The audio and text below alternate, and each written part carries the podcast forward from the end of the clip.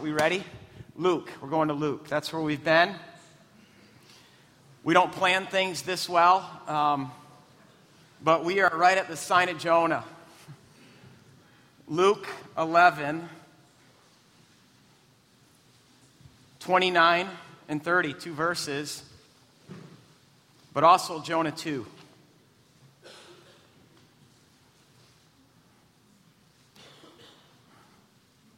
Jonah 2, if you have a Bible like mine, is on 654, or you can just listen to it. Luke chapter 11. Again, it's just two verses. Uh, it's found in 736. Uh, we love to stand for the reading of God's word, so please stand.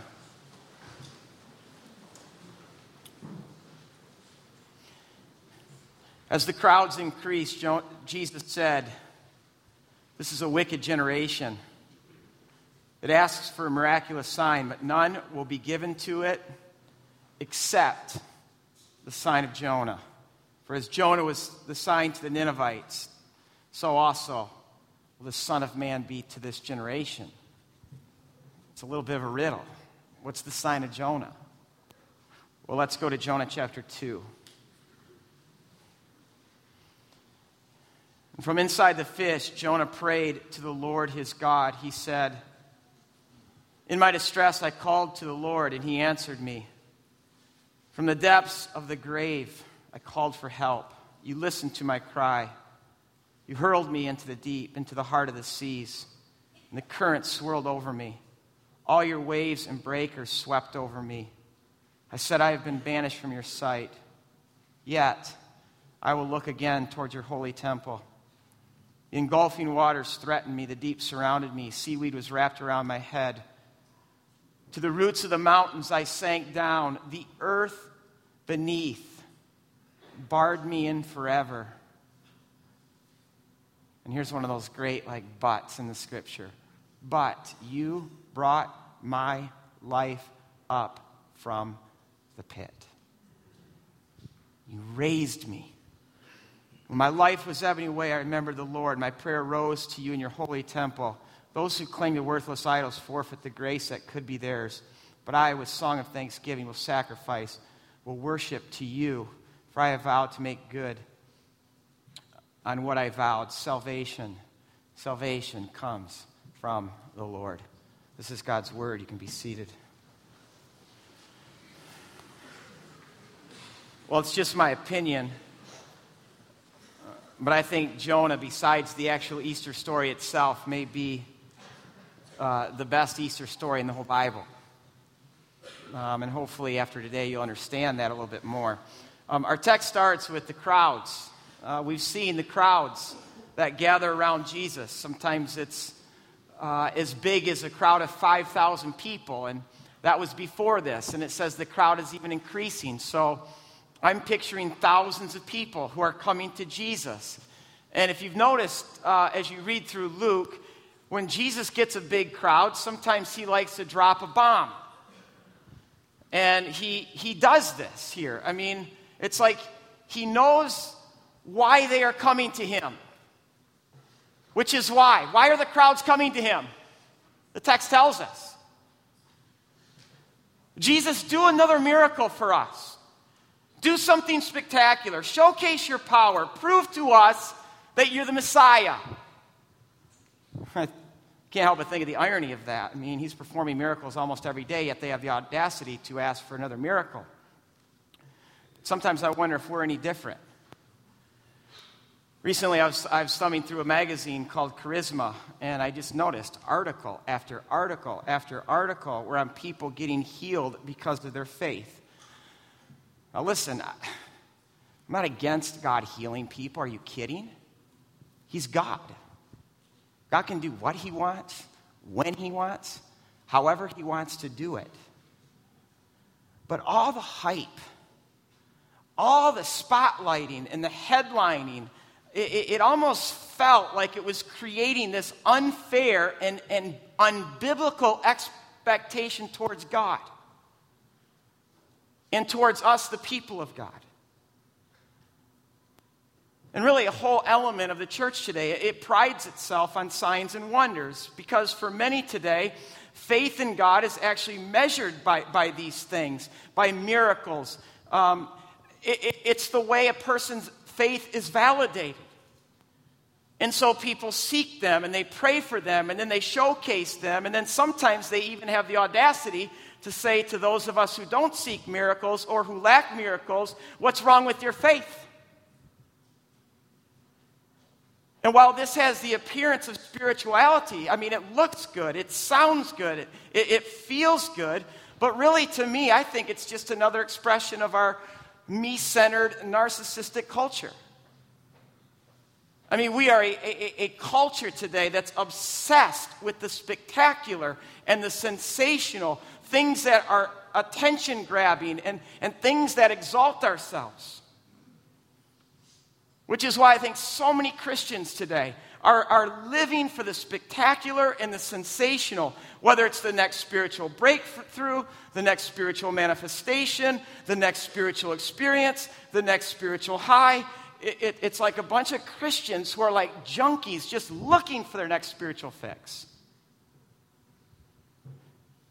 I'll be really honest, I've fallen prey to this. I have. I mean, it's seductive, it's promising, but at the same time, it's so unrealistic.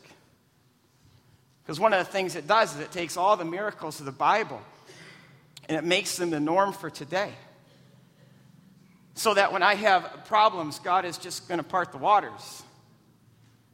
And when I get cancer, God, of course, is just going to heal me. And when something bad happens to me, God's just going to come in and fix it. And these unrealistic expectations, they can be devastating to a person's faith.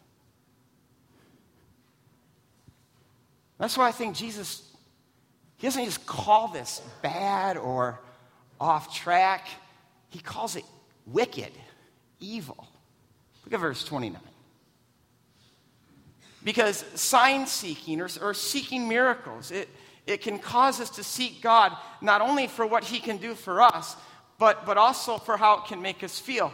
And, and, and furthermore, it doesn't let God be God because it only allows God to be attached to those things that are amazing and spectacular and sensational. And that God can't be anything less than that. God can't just be attached to something that's normal And again, I think this all sounds good, but think about the pressure it places on you. Well, if God's only attached to the spectacular and the sensational, then that means oh, you better be sensational and spectacular, or God isn't attached to you. Or our lives, like if our lives aren't sensational and spectacular, then God's, where is He?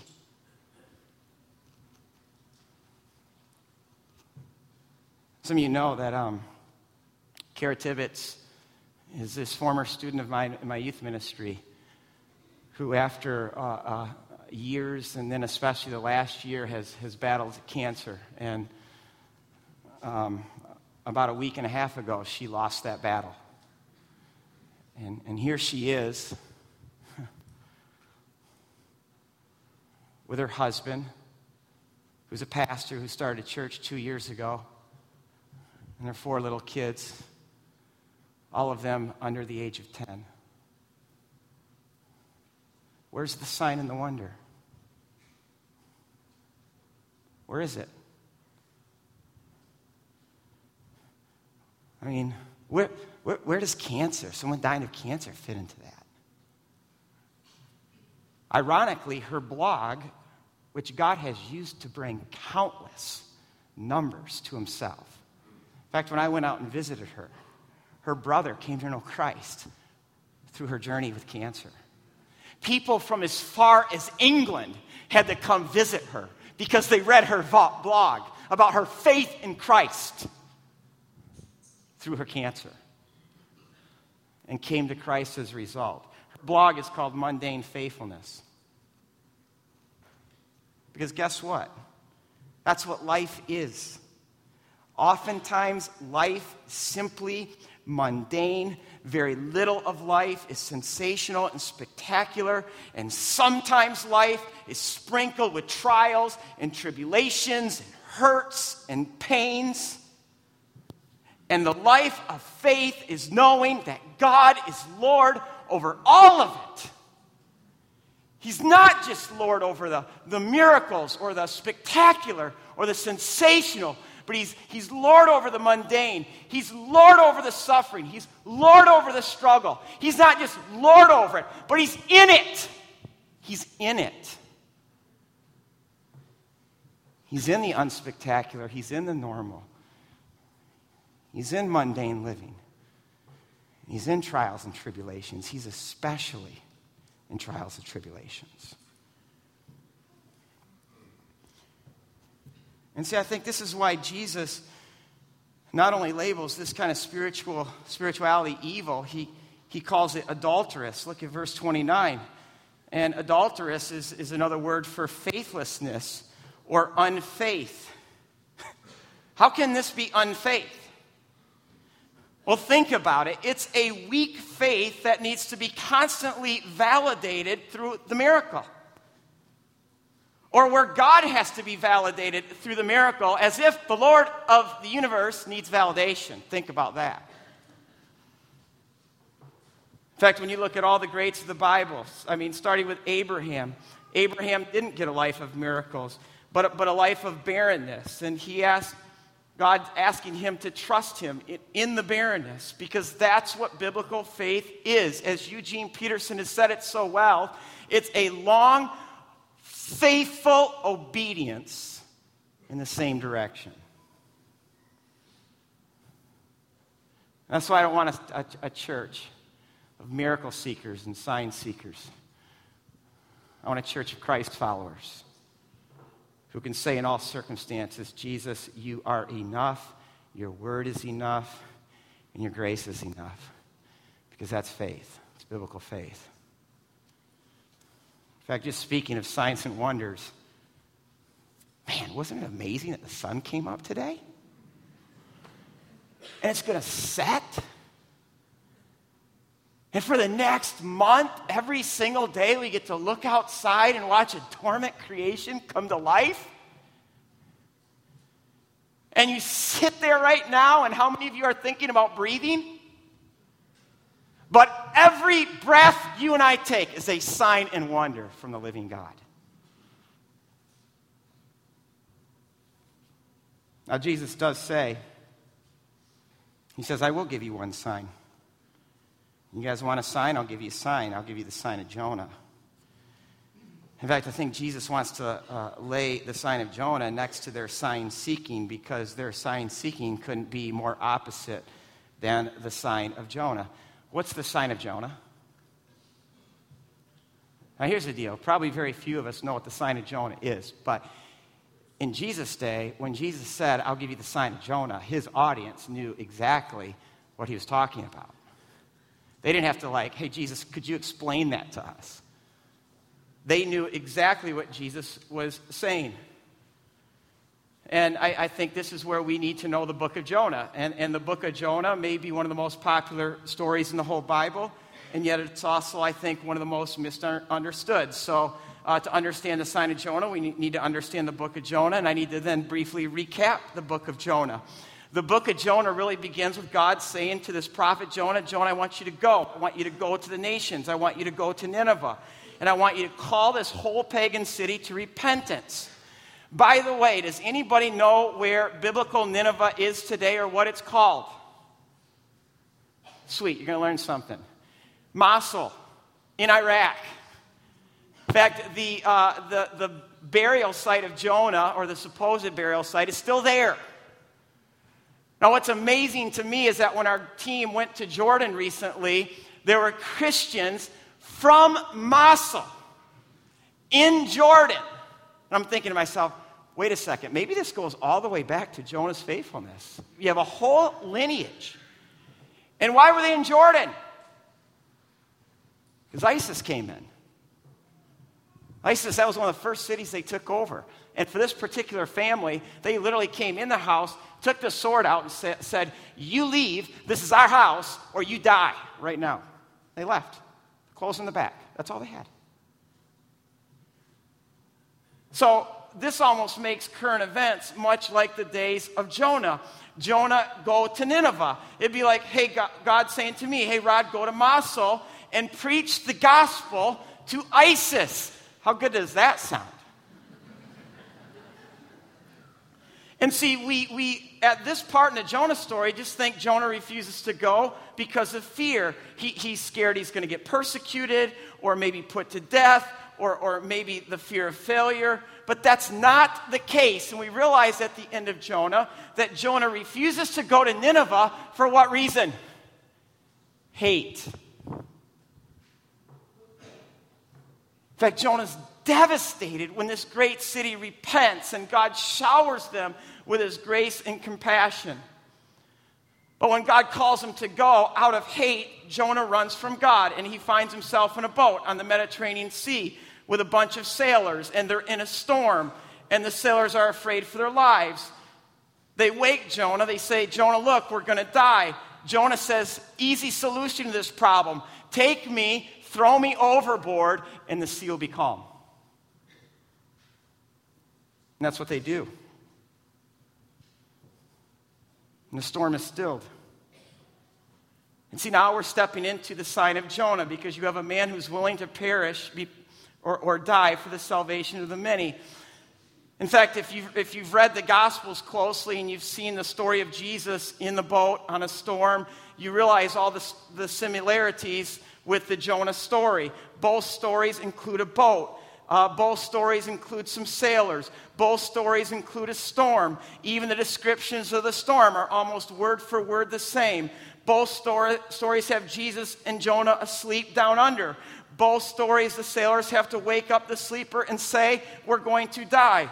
Both stories, there's a miraculous divine intervention from God where the sea is calm both sailors, after the sea is calm, are even more afraid than they were during the storm. Two almost identical stories, but there's one difference. Jesus just speaks to the storm, basically says, Shut up. And it's calm. Jonah has to plunge himself into the storm. In fact, right before Jonah takes the plunge, he essentially says to the sailors, he says, Guys, if I go under, you guys are going to survive. If I die, you live. So, guys, hurl me into the abyss, and you're going to live. Throw me into the sea. And they did, and the sailors that day were saved because Jonah wasn't. Now, Jesus comes nowhere near this kind of action. Or does he? Did Jesus, like Jonah, throw himself into the sea? Did he throw himself into the abyss? Think about Good Friday.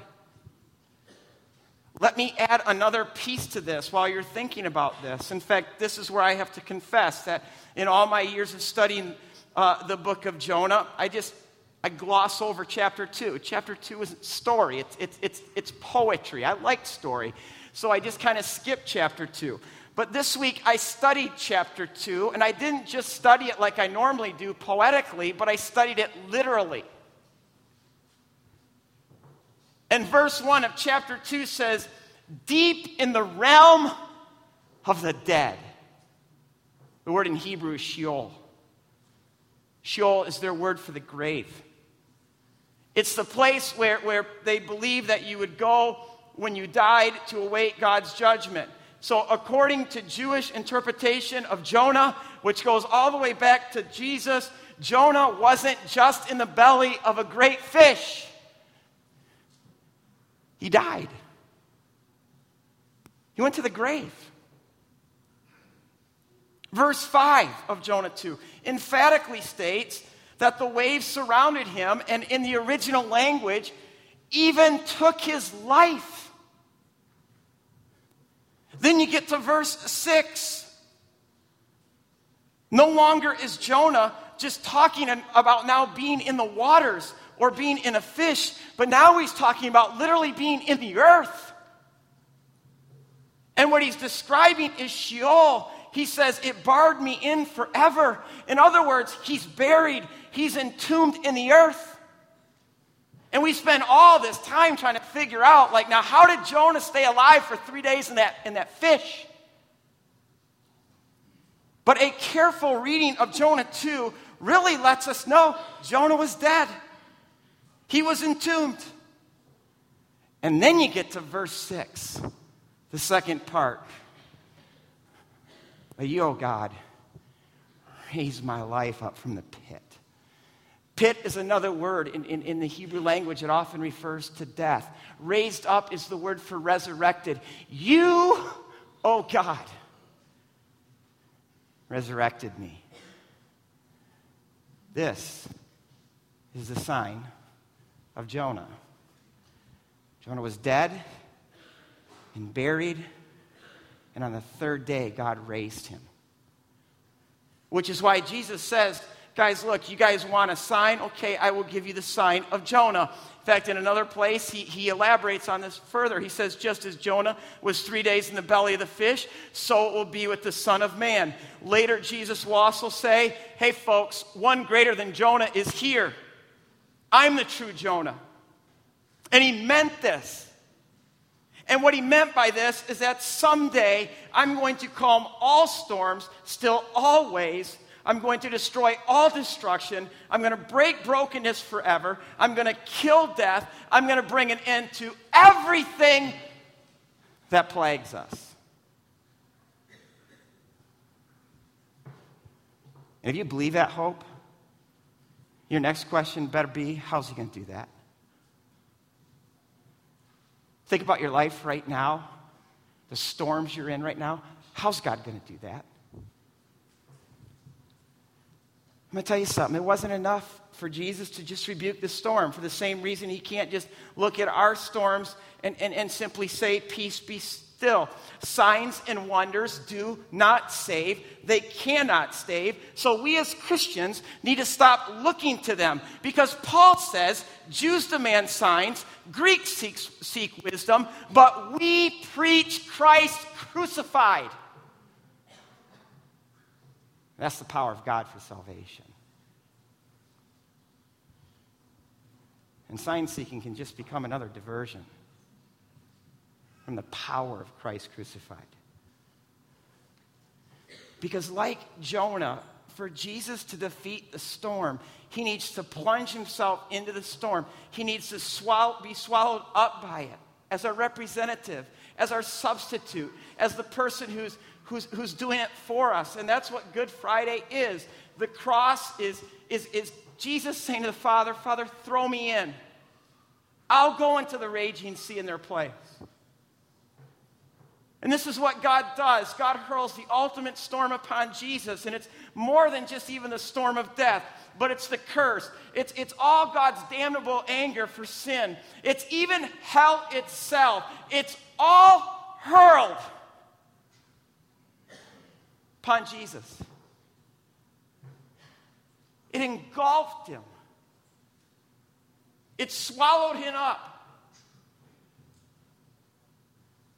And in being swallowed up by it, Jesus swallowed it. This is how he brings calm. This is how he brings rest. This is how he brings peace. This is how he brings perfect shalom to everything that plagues us even death. As John Owen put it so well, he said, The death of death is in the death of Christ, which is why today we can join Paul in 1 Corinthians 15 and say, Death has been swallowed up. It's been completely swallowed up.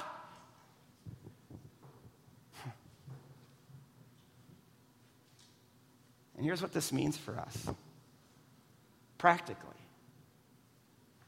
First, if you really believe this, if you really believe that, that Jesus took your place, how can you ever look at God and say, God, you don't care about me? You don't love me? The Lord of the universe took your place.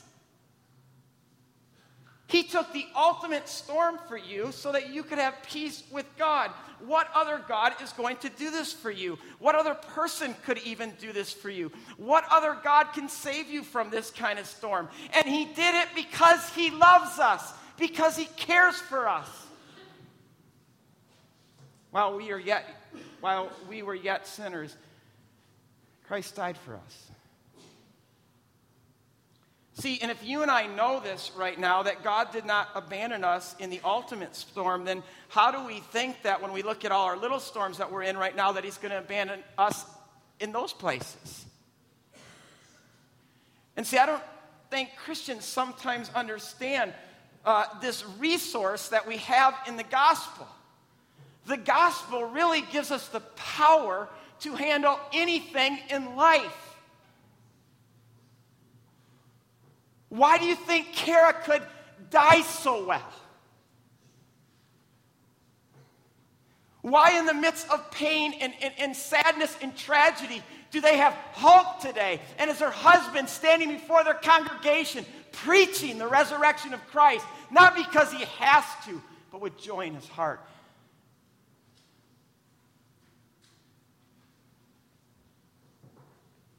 Right now, all of us should be looking at our storms in light of the ultimate storm because just as Jesus brought peace and perfect calm to the ultimate storm, we can be confident that God will bring peace to all our little storms. Second, what does this mean for us today?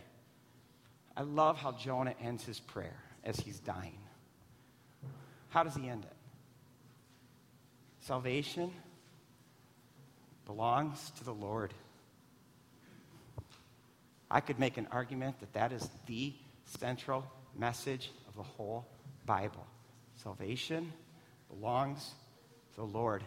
When you look at the book of Jonah, there's a lot of salvation taking place.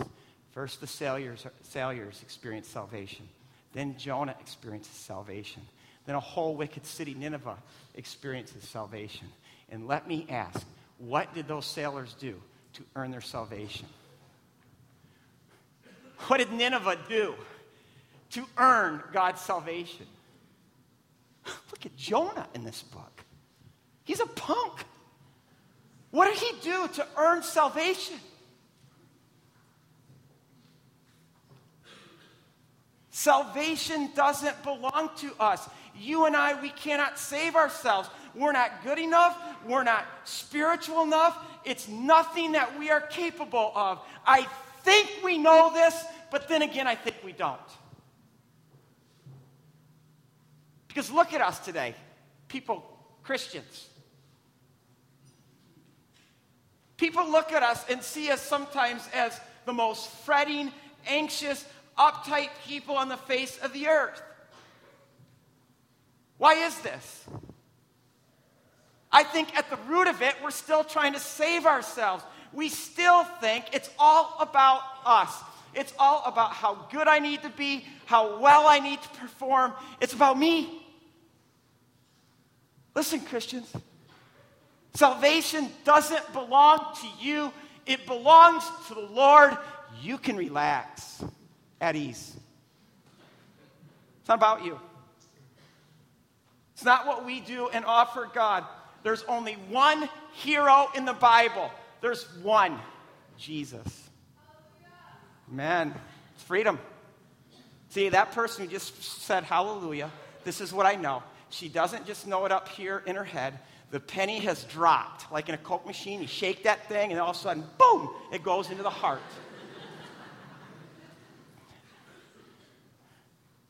Has it dropped for you? I love, I'll end with Charles Spurgeon. Charles Spurgeon writes this. It's, it's, it's entitled Look Unto Jesus. He said, If ever the Holy Spirit, he said, it is ever the Holy Spirit's work to turn our eyes away from self and to Jesus. But Satan's work is just the opposite. He is constantly trying to make us regard ourselves instead of Christ. This is what Satan does, says Spurgeon. He says, Your sins are too great for forgiveness. And you have no faith, and you do not repent enough, and you'll never be able to continue to the end. And the, and the joy that you have of a Christian, are you kidding me? You don't have near enough joy. And he says, Your, your hold on Christ, it's, it's, it's shaky. Spurgeon said, All these are thoughts about self, and we shall never find comfort or assurance by looking within, but the Holy Spirit does the work of turning our eyes entirely away from self. He tells us that we are nothing and that Christ is all in all. And so Spurgeon says, Remember, therefore, it's not thy hold on Christ that saves thee, it is Christ. It's not thy joy in Christ that saves thee, it is Christ. It's not even faith in Christ, though that be the instrument. It's Christ's blood and merits. Therefore, Look not so much to your hand with which you are grasping Christ as to Christ. And look not to your hope, but to Jesus, the source of hope. And look not to your faith, but to Jesus, who is the author and perfecter of your faith. He says we shall never find happiness by looking at our prayers, our doings, or our feelings. It is what Jesus is, not what we are, that gives rest to the soul. Jesus did it. Be at ease. Rest.